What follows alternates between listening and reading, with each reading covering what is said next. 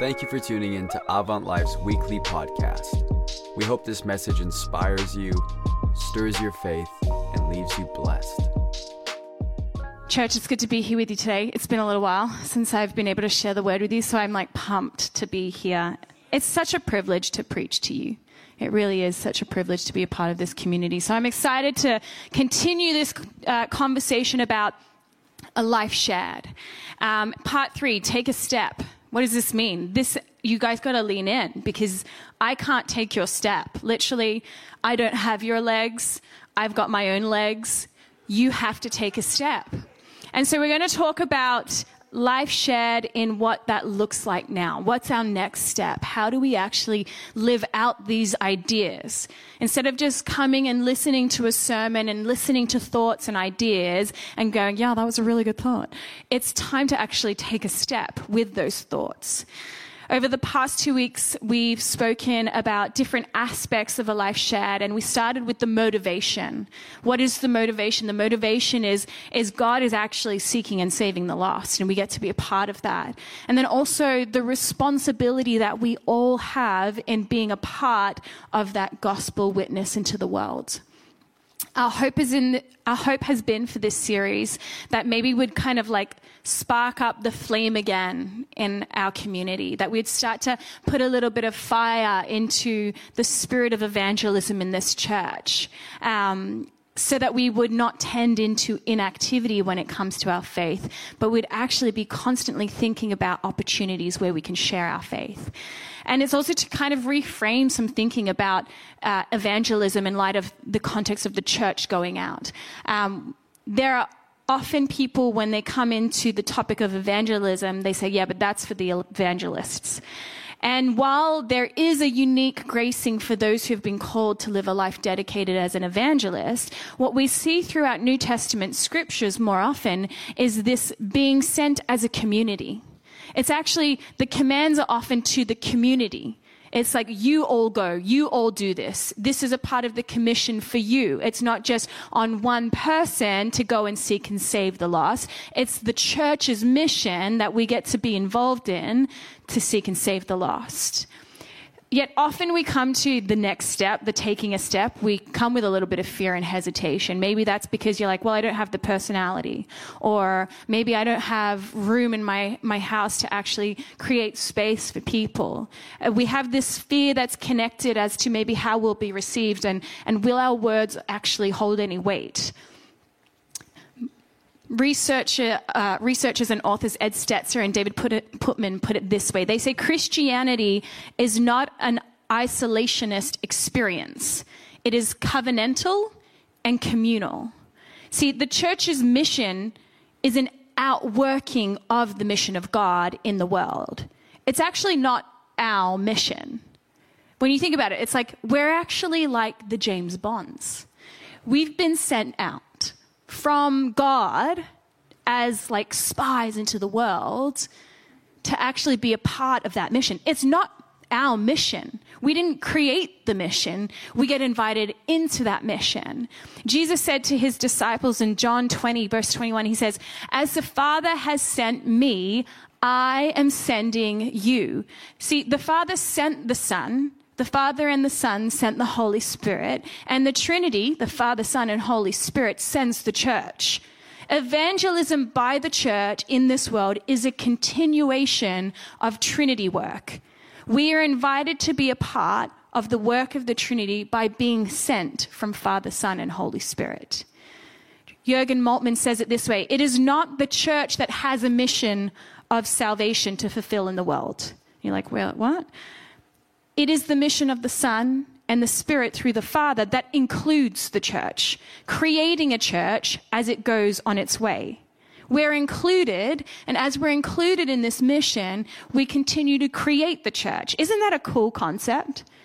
That as we are included in the mission of God, as we continue to journey on, it like gener- it's like a, like a little snowball that starts on the top of a mountain. And as we continue to include each other in it, like it gets bigger and bigger and it just takes out the mountain. That is what we get to do as the church. We are creating the church as we go on mission for God. We are sent. and we continue to add to the work of the church as we've been called into the good work of the gospel. So, what is the good work of the gospel? Ephesians 2, verse 10 says this We are his workmanship, created in Christ Jesus for good works, which God prepared beforehand that we should walk in them. Good works are the outcome of salvation. They are not the cause of salvation. So, in light of our salvation, we should be compelled into good works of Christ, one of which is communicating and living out the cause of our salvation. This is our act of evangelism. Let me say that again. Good works are the outcome of our salvation, not the cause. They are not the cause of your salvation. But in light of our salvation, we're compelled to those good works one of which is communicating and living out the cause of our salvation. It just continues to generate. So, what are the good works and how should we walk in them? It's like, okay, well, what's the step then? Give me my list, Emma, and I'll be on my way. It's not how I roll. If we, as the people of God, are invited into the heart of evangelism in God, how then do we go being sent? Like, what's the work of being sent in this world?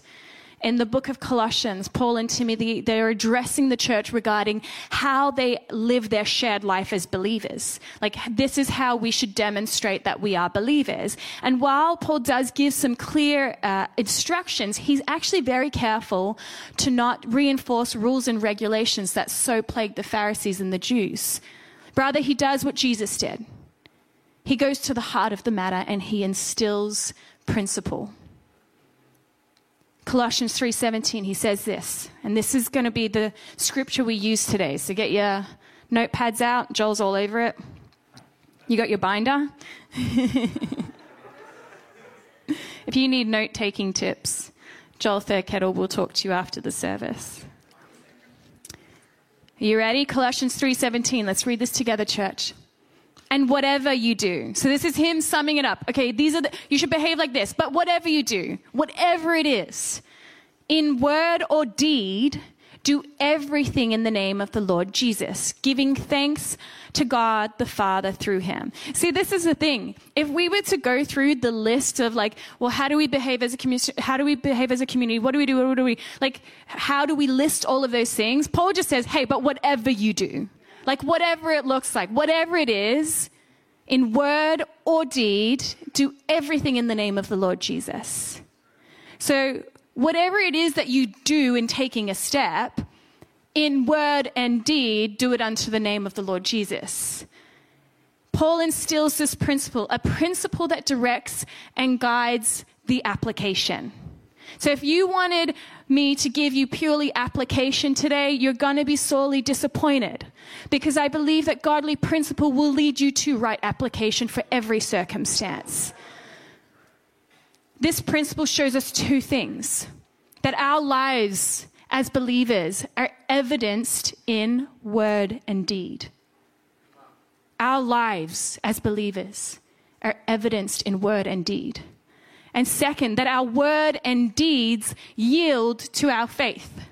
They are yielded to our faith. This means that our words and deeds must not be under compulsion or duty, but in freedom and thanksgiving. Rules, lists, regulations, how to's, TED Talks will never be a good substitute for the genuine faith founded in Christ when it comes to living fully in Him through word and deed. So, what do we do? You're like, well, what do I do with that? Like, like that's a great principle. What do I do? Give me application. It's okay. There's more principle that leads you to application that we're going to discover today. But we do. We lean into these godly principles. These are our next steps. If they're not applied in the heart, they're not going to last the test of time. If I purely give you a list of things to do today, but you don't let it hit the heart, it's going to be forgotten about tomorrow. And so, if we actually want the flame of evangelism to grow in this church, let this hit your heart. Let this have not duty or obligation tied to it, but freedom and thanksgiving. When we actually yield our word and our deed to our faith, we can't not be free in bringing the gospel. We can't not experience the freedom of sharing the good news. It's a natural, a, a natural outcome of our salvation. See, principles that see the stranger and welcomes them home, not from duty, or strategy, but from a heart of conviction, is based upon the, fa- that, the fact that our faith is the salvation of all mankind. That's it. See you later. Have a good day. But let's discover word and deed a little bit more. Let's have a look at this passage word and deed. See, in reaching out on behalf of the gospel, we must actually live out the gospel. This means that the gospel must be evident amongst disciples if we are going to make disciples. So, this is where we hear it's not an isolationist experience. Oh, the gospel message is evident amongst disciples if we're wanting to make disciples. Which, for all of you who are like, yeah, I'm going to go save the world, but hate the brother next to me, that's not how it works. To extend the gospel message across the globe, it actually takes a united front. Our word and our deed to this world needs to be evident from how the world sees how we live as a faith community. When we as Christians embody the gospel in how our words and deeds reflect the gospel, we're giving a compelling testimony to the gospel.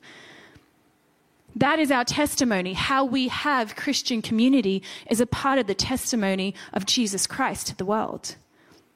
If we want people to actually take seriously the words of Christ from us, then we must actually prove those words to be true. So, for example, we cannot just talk about loving each other.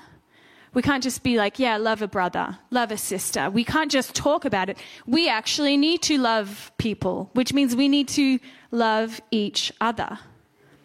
John 13, 34 to 35 says, I'm giving you a new commandment that you love one another, just as I have loved you, that you also love one another. By this, all people will know that you are my disciples if you have love for one another. Our love for one another and our unity as Christians does not just give credibility to the gospel, it proclaims the gospel. The message is embodied and proclaimed in the community that loves one another. Turn to your neighbor. Do you love them?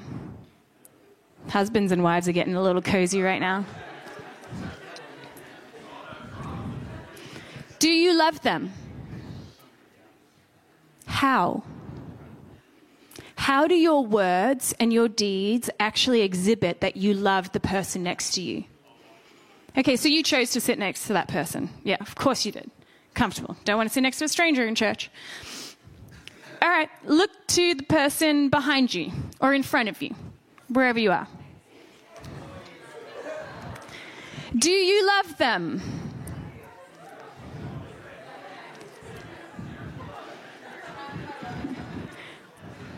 You're, you're all welcome, by the way, you young adults.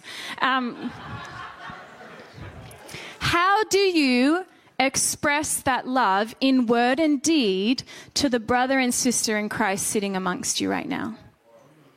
Is it enough to purely say hi in the lobby and then be on your way?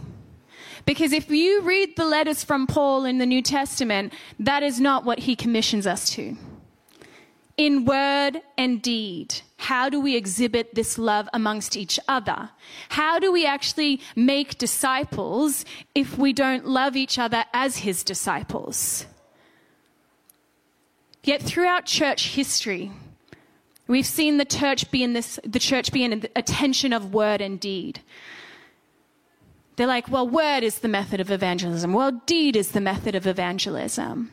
Often, in our attempt to lean into either one, the, procl- the, proclamation or the good works of the gospel, we dismiss the other as inferior to the gospel message. Yet here we see in Matthew 11, verse 1 to 6, when Jesus had finished giving instructions to his 12 disciples, he went on from there to teach and preach in their cities. So there we go. Word. It must all be word then. Oh, hang on a second. There's another verse. Now, while in prison, John heard about the works of Christ, and he sent word by his disciples and said to him, Are you the coming one, or are we going to look for someone else? Jesus answered and said to them, Go and report to John what you hear and see.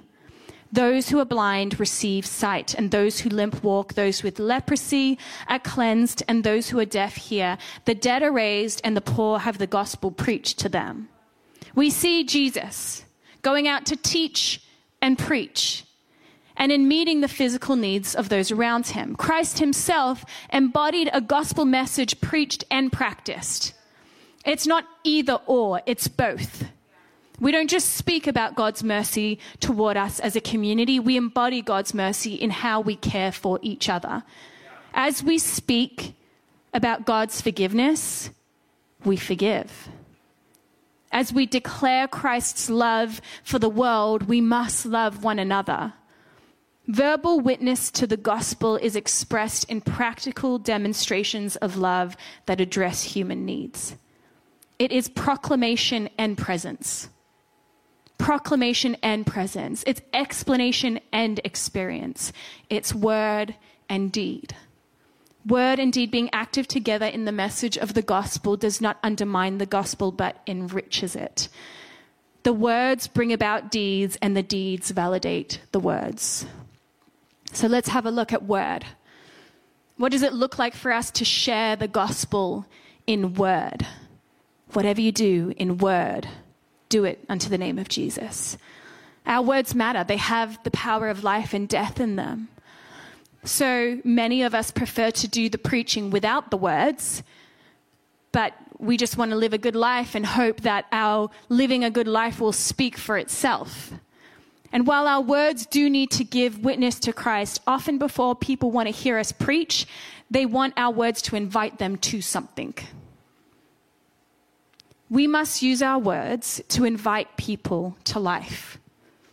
Our invitation is not to a party. It's, we're not inviting people to a social event or a soiree. The invitation is far greater than a moment on the church calendar. It's more than KPIs and goals and achievements or quotas. The invitation is to life. It's to life. Before it's an event, before it's a service, it's life. We are inviting people into life through how we live our life, a shared life. The invitation is for people to live, to come alive today and to outlive their life. That's what we're inviting people to. So before we invite them to a service, we have to understand what it truly is that we're inviting people to partake in. We invite them into a shared life. I don't like sharing. Some of you are thinking, I know, that's why we're talking about it. it's a life where we open up space and time for them we create space for them, laying down our agendas and our comforts, and we invite people in to experience Jesus. When we understand the weight of the invitation, the urgency then follows. A great evangelist, D.L. Moody, he had a ministry focused increasingly on rescuing souls. However, he was very active in deeds as well, in, in, in serving uh, soldiers in the Civil War and leading them to Christ and helping with the healing. But he exclaimed, he said this I look upon this world as a wrecked vessel. God has given me a lifeboat and said, Moody, save all you can. How do you see this world? When, when we talk about the conversation of evangelism, how do you actually view this world? Is it just a place for you to rest your feet? Is it a place for you to build a kingdom of your own? And find comfort until the day of your death, which we don't like talking about that, but we got to at some point. I look upon this world as a wrecked vessel. God has given me a lifeboat and said, Moody, save all you can. This statement reveals to us that the invitation cannot wait. Evangelism not only consists of the proclamation of the person and the work of Christ, but it is an invitation to be a part of Christ's earthly community.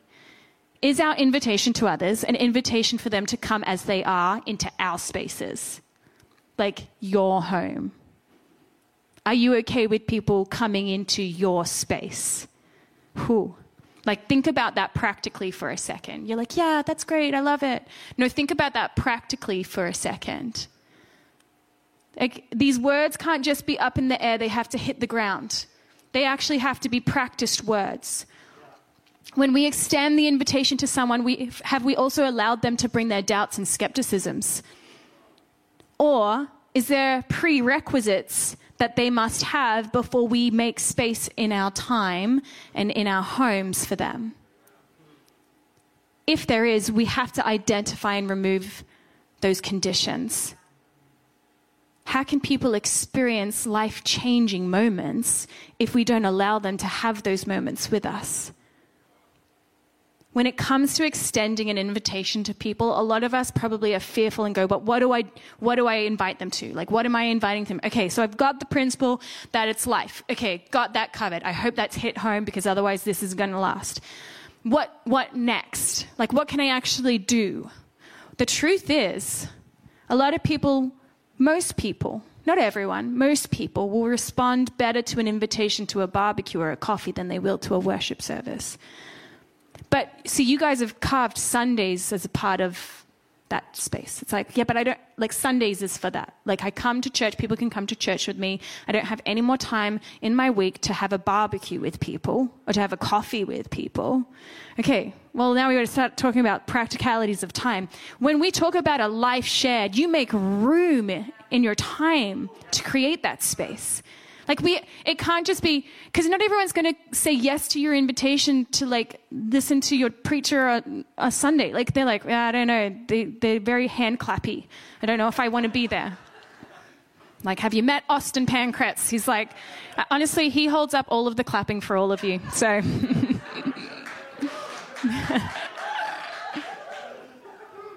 A lot of people aren't going to respond to wanting to come in these doors. Why? Because they have maybe some misinformation about who Jesus is in light of who the church has been over the years. Or maybe, maybe there's like some fear about coming in and being vulnerable. Like, people want to be in your life. Like, your life, not just the church building. Like, have a barbecue. Have a barbecue. Okay, now I'm going to application. I'm going there. Have a barbecue.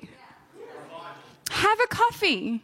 Like, invite people into your life. And, and don't guise it with, like, hey, I'd like to talk to you about Jesus. Like, you have to share your life. This isn't just a one moment, this is my only opportunity to bring Jesus to them. It's like you have to make space for them in your life, in your everyday living. If that means having them come over while you feed three children chicken nuggets and fold laundry, so be it. That is your life. Holla. Okay?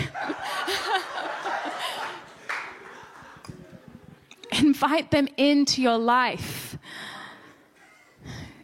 It's so funny because our world desires instant gratification, right? Like we, we see that about the world we live in. And I wonder if, as believers, we've been susceptible to that when it comes to our friends and our family and our co workers coming to know Christ. Within our invitation, are we seeking a quick win of salvation rather than a life shared?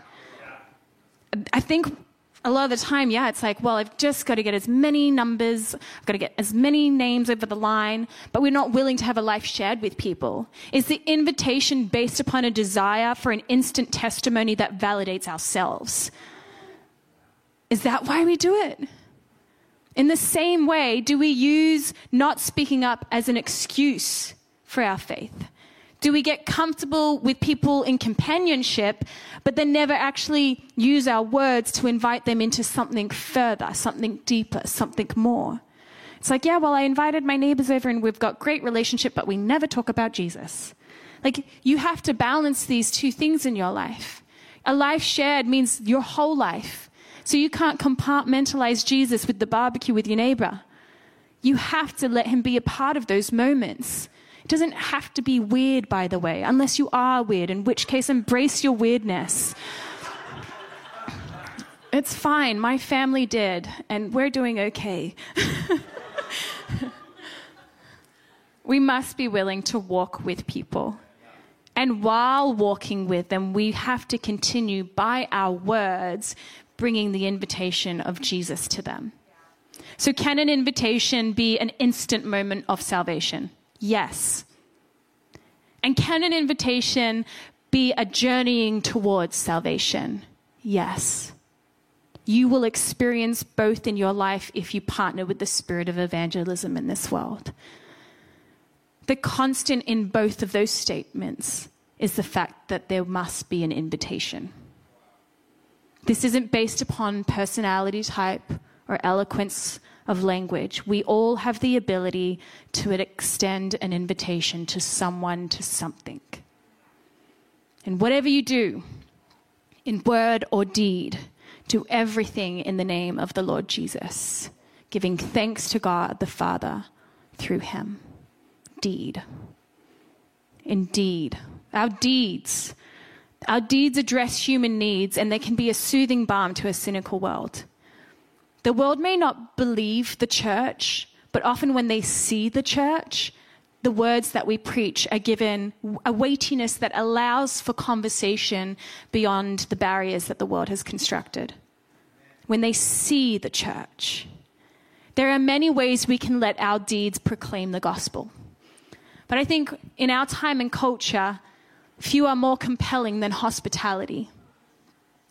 When was the last time you exhibited hospitality to this world in the name of Jesus Christ? Deeds of hospitality are not the proclamation of the gospel, but they can be an introduction to the conversation of the gospel. It can be an open door. Hospitality is something that every one of us can do to join Jesus in seeking and saving the lost. It doesn't require a large home. It doesn't require rooms full of beautiful and expensive furnishings. It doesn't require you to be an amazing cook, though at times it includes food because everyone loves to get around food. When you look at Jesus' ministry, what was a constant in his world? Food. He was always dining and wining with people. Even the Pharisees hit him up about it. They're like, you know, you're just like a drunkard and a sluggard. That's what they said about Jesus. Now, on the flip side, when John the Baptist didn't do any of those things, they just didn't believe him either. And Jesus responds, Wisdom is proved right by her deeds. Deeds of hospitality are an introduction to the conversation of the gospel. One definition of hospitality that I've heard is to treat strangers like friends. I hope you're a good friend, because that could go bad otherwise. Hospitality is an open door of opportunity for genuine relationship that brings about honest conversations. That's the truth. Test it. When we read the Gospels, we see it exhibited throughout Christ's life. When we practice hospitality, we are actually embodying gospel presence. Gospel presence. We create an environment for people to not just hear the gospel, but to experience it in real life.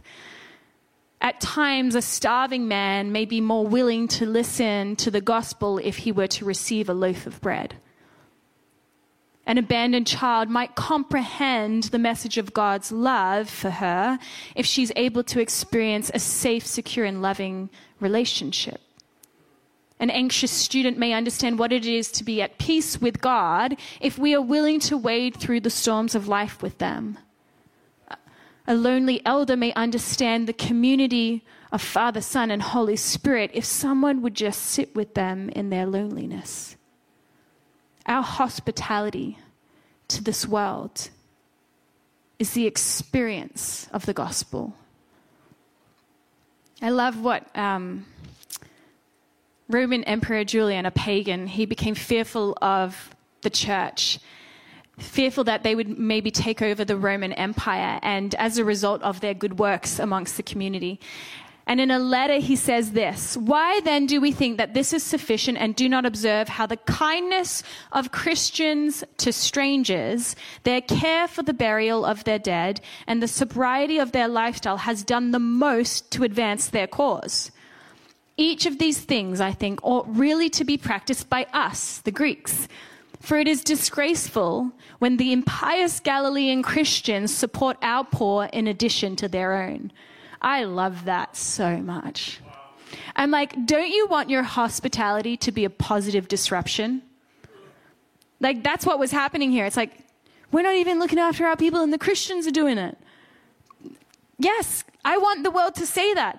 I want the world to be like, the Christians are doing something about this. The Christians are doing something about the, the needs of the world. I would love to have such positive things spoken about the body of Christ. See, deeds are not words and words are not deeds, but they are a powerful force when they converge on the account of the gospel. William and Catherine Booth, the founders of the Salvation Army, brought to meet, uh, sought to meet physical and spiritual needs of the poor. And this was their slogan soup, soap, and salvation. Soup, soap, and salvation. And what an impact that has had. The world knows the Salvation Army. Hospitality, before it's a practice, is a principle, a principle that has many applications in our world today. Whether it is by a word of, of encouragement to the soccer mom waiting for a kid in the pouring rain, or by pl- paying for the 10th grader's Big Mac meal and extra large fries at the takeout. Or maybe it's an invitation for coffee to the new student in your psychology class. Or maybe it's by starting a conversation with the neighbor that you've lived next to for 20 years but only ever waved to at garbage day. Maybe it's getting the courage to sit next to the weird kid in class and be a friend because that's the type of person you are. Maybe it's invitation to a game of basketball or a morning walk or a meal to the new parents in your building complex. It can be many things. What will it be in your life? What will you do with word and deed to see the gospel message reached? Hospitality opens doors that otherwise may have been barricaded towards the church. It's funny because in a world of surplus, many believe that hospitality is now outdated. Well, we have everything we need, so what's the point? Yet, hospitality is not just an extension of a need, but an extension of a relationship. For the millionaire down the road, while they don't have a need for things, that doesn't mean that they don't have a desire for relationship. Hospitality is an extension of relationship. It's not found in the gift, it's found in the giver. That's the heart of hospitality. Your acts of hospitality are an invitation to yourself. Are you prepared? Have you made room? Have you organized your life for people to be invited to you? You don't have to be perfect. You just have to be there. You just have to be witnessing the community of believers in our faults, in our flaws, and in our good things too. Our prayer should be that when you are invited in, that when they are invited into us, they are introduced to Jesus. For we are his bride and he is our bridegroom, and it's weird if you don't introduce your friends to your husband. It is. Think about it. That illustration that we see in New Testament scripture Christ is the bridegroom and we are the bride. Imagine inviting someone over to your house and not introducing them to your spouse. It's weird. It's weird, right? That's the most prioritized relationship in your life. So, why would you not introduce them to the bridegroom, to Jesus? Why don't you stand with me, church?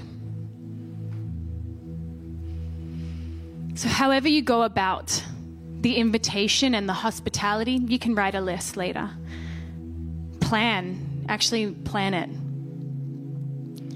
Whatever word and deed looks like, do it in His name.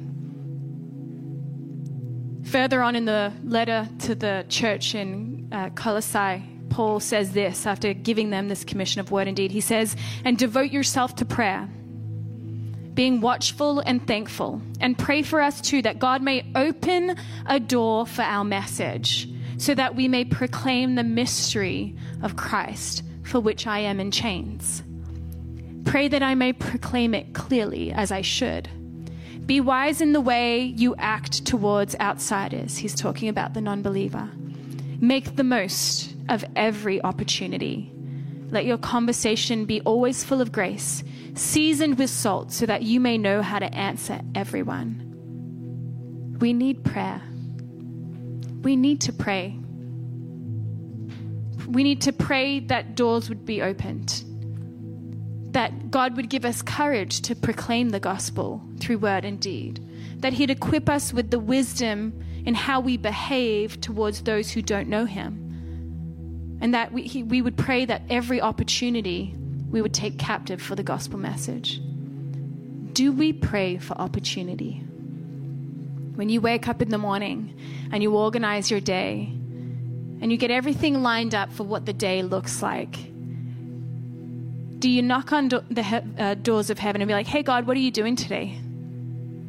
Like, can I can I join? Can I be a part of that today?" Do we pray for opportunities to be included in God's work in every day? I think maybe we've forgotten how to pray for opportunities. We pray for opportunities that we'd have success in our workplaces, in our families, that, that our lives would be good. But do we pray for a life shared opportunity? If we're just praying for opportunities for ourselves, doesn't that just limit the gospel message to this world? Do we truly actually have the desire to be a part of God's work? Maybe for some of you today, you need that desire to start up again. It's like, hey, maybe I've lost sight. It's okay, by the way. We all have to, like, we constantly have to recalibrate in our faith. Do you actually pray that you'd have the desire to be involved in God's work. If you don't have that desire anymore, then we're going to worship and you're going to go to the throne room of the Father, Son, and Holy Spirit and say, Would you give me that desire? I want that desire.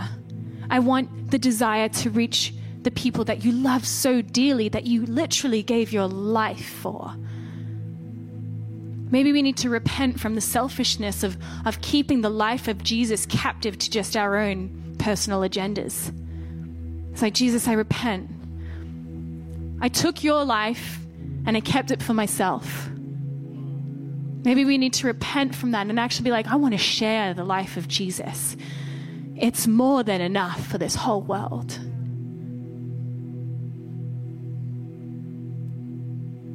Maybe we need to pray for courage. God, give me courage that as I go talk to my friend that I've known for her whole life, to actually start the conversation today. You can start today, church. No matter what your life has looked like up to this point, it is not so far gone that you can't start the conversation of Jesus Christ with those you've known your whole life. You can start today. Maybe some of you need to actually pray for wisdom. Maybe there's relationships and conversations that you're having that you're like, God, I'm out of my depth with this. And you need to pray for wisdom. God, give me wisdom.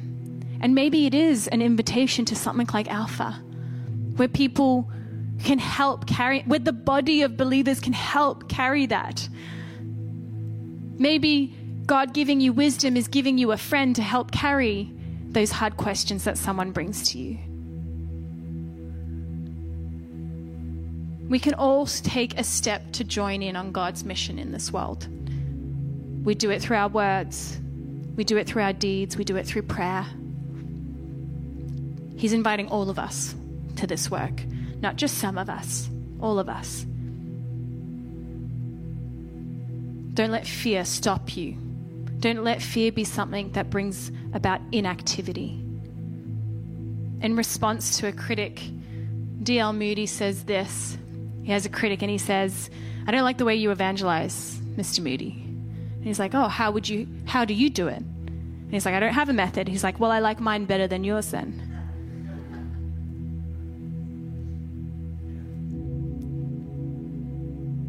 What are we doing? It doesn't have to be something that D.L. Moody did. He was graced with the gift of an evangelist.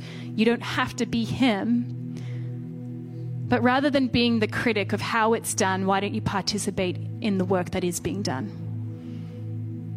we are all called to be a part of this work. Don't let fear or inactivity limit you from joining in on the good work that God has in reaching this world. Church, why don't you just close your eyes for a moment? Let's just take a moment to say, Hey, Father, Son, Holy Spirit, I'm coming to you right now. And whatever that prayer may look like for you today, why don't you just start praying it?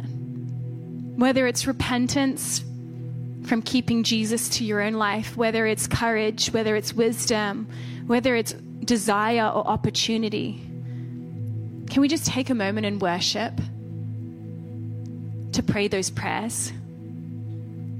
To come to the one who sends us and to allow him to send us into this world.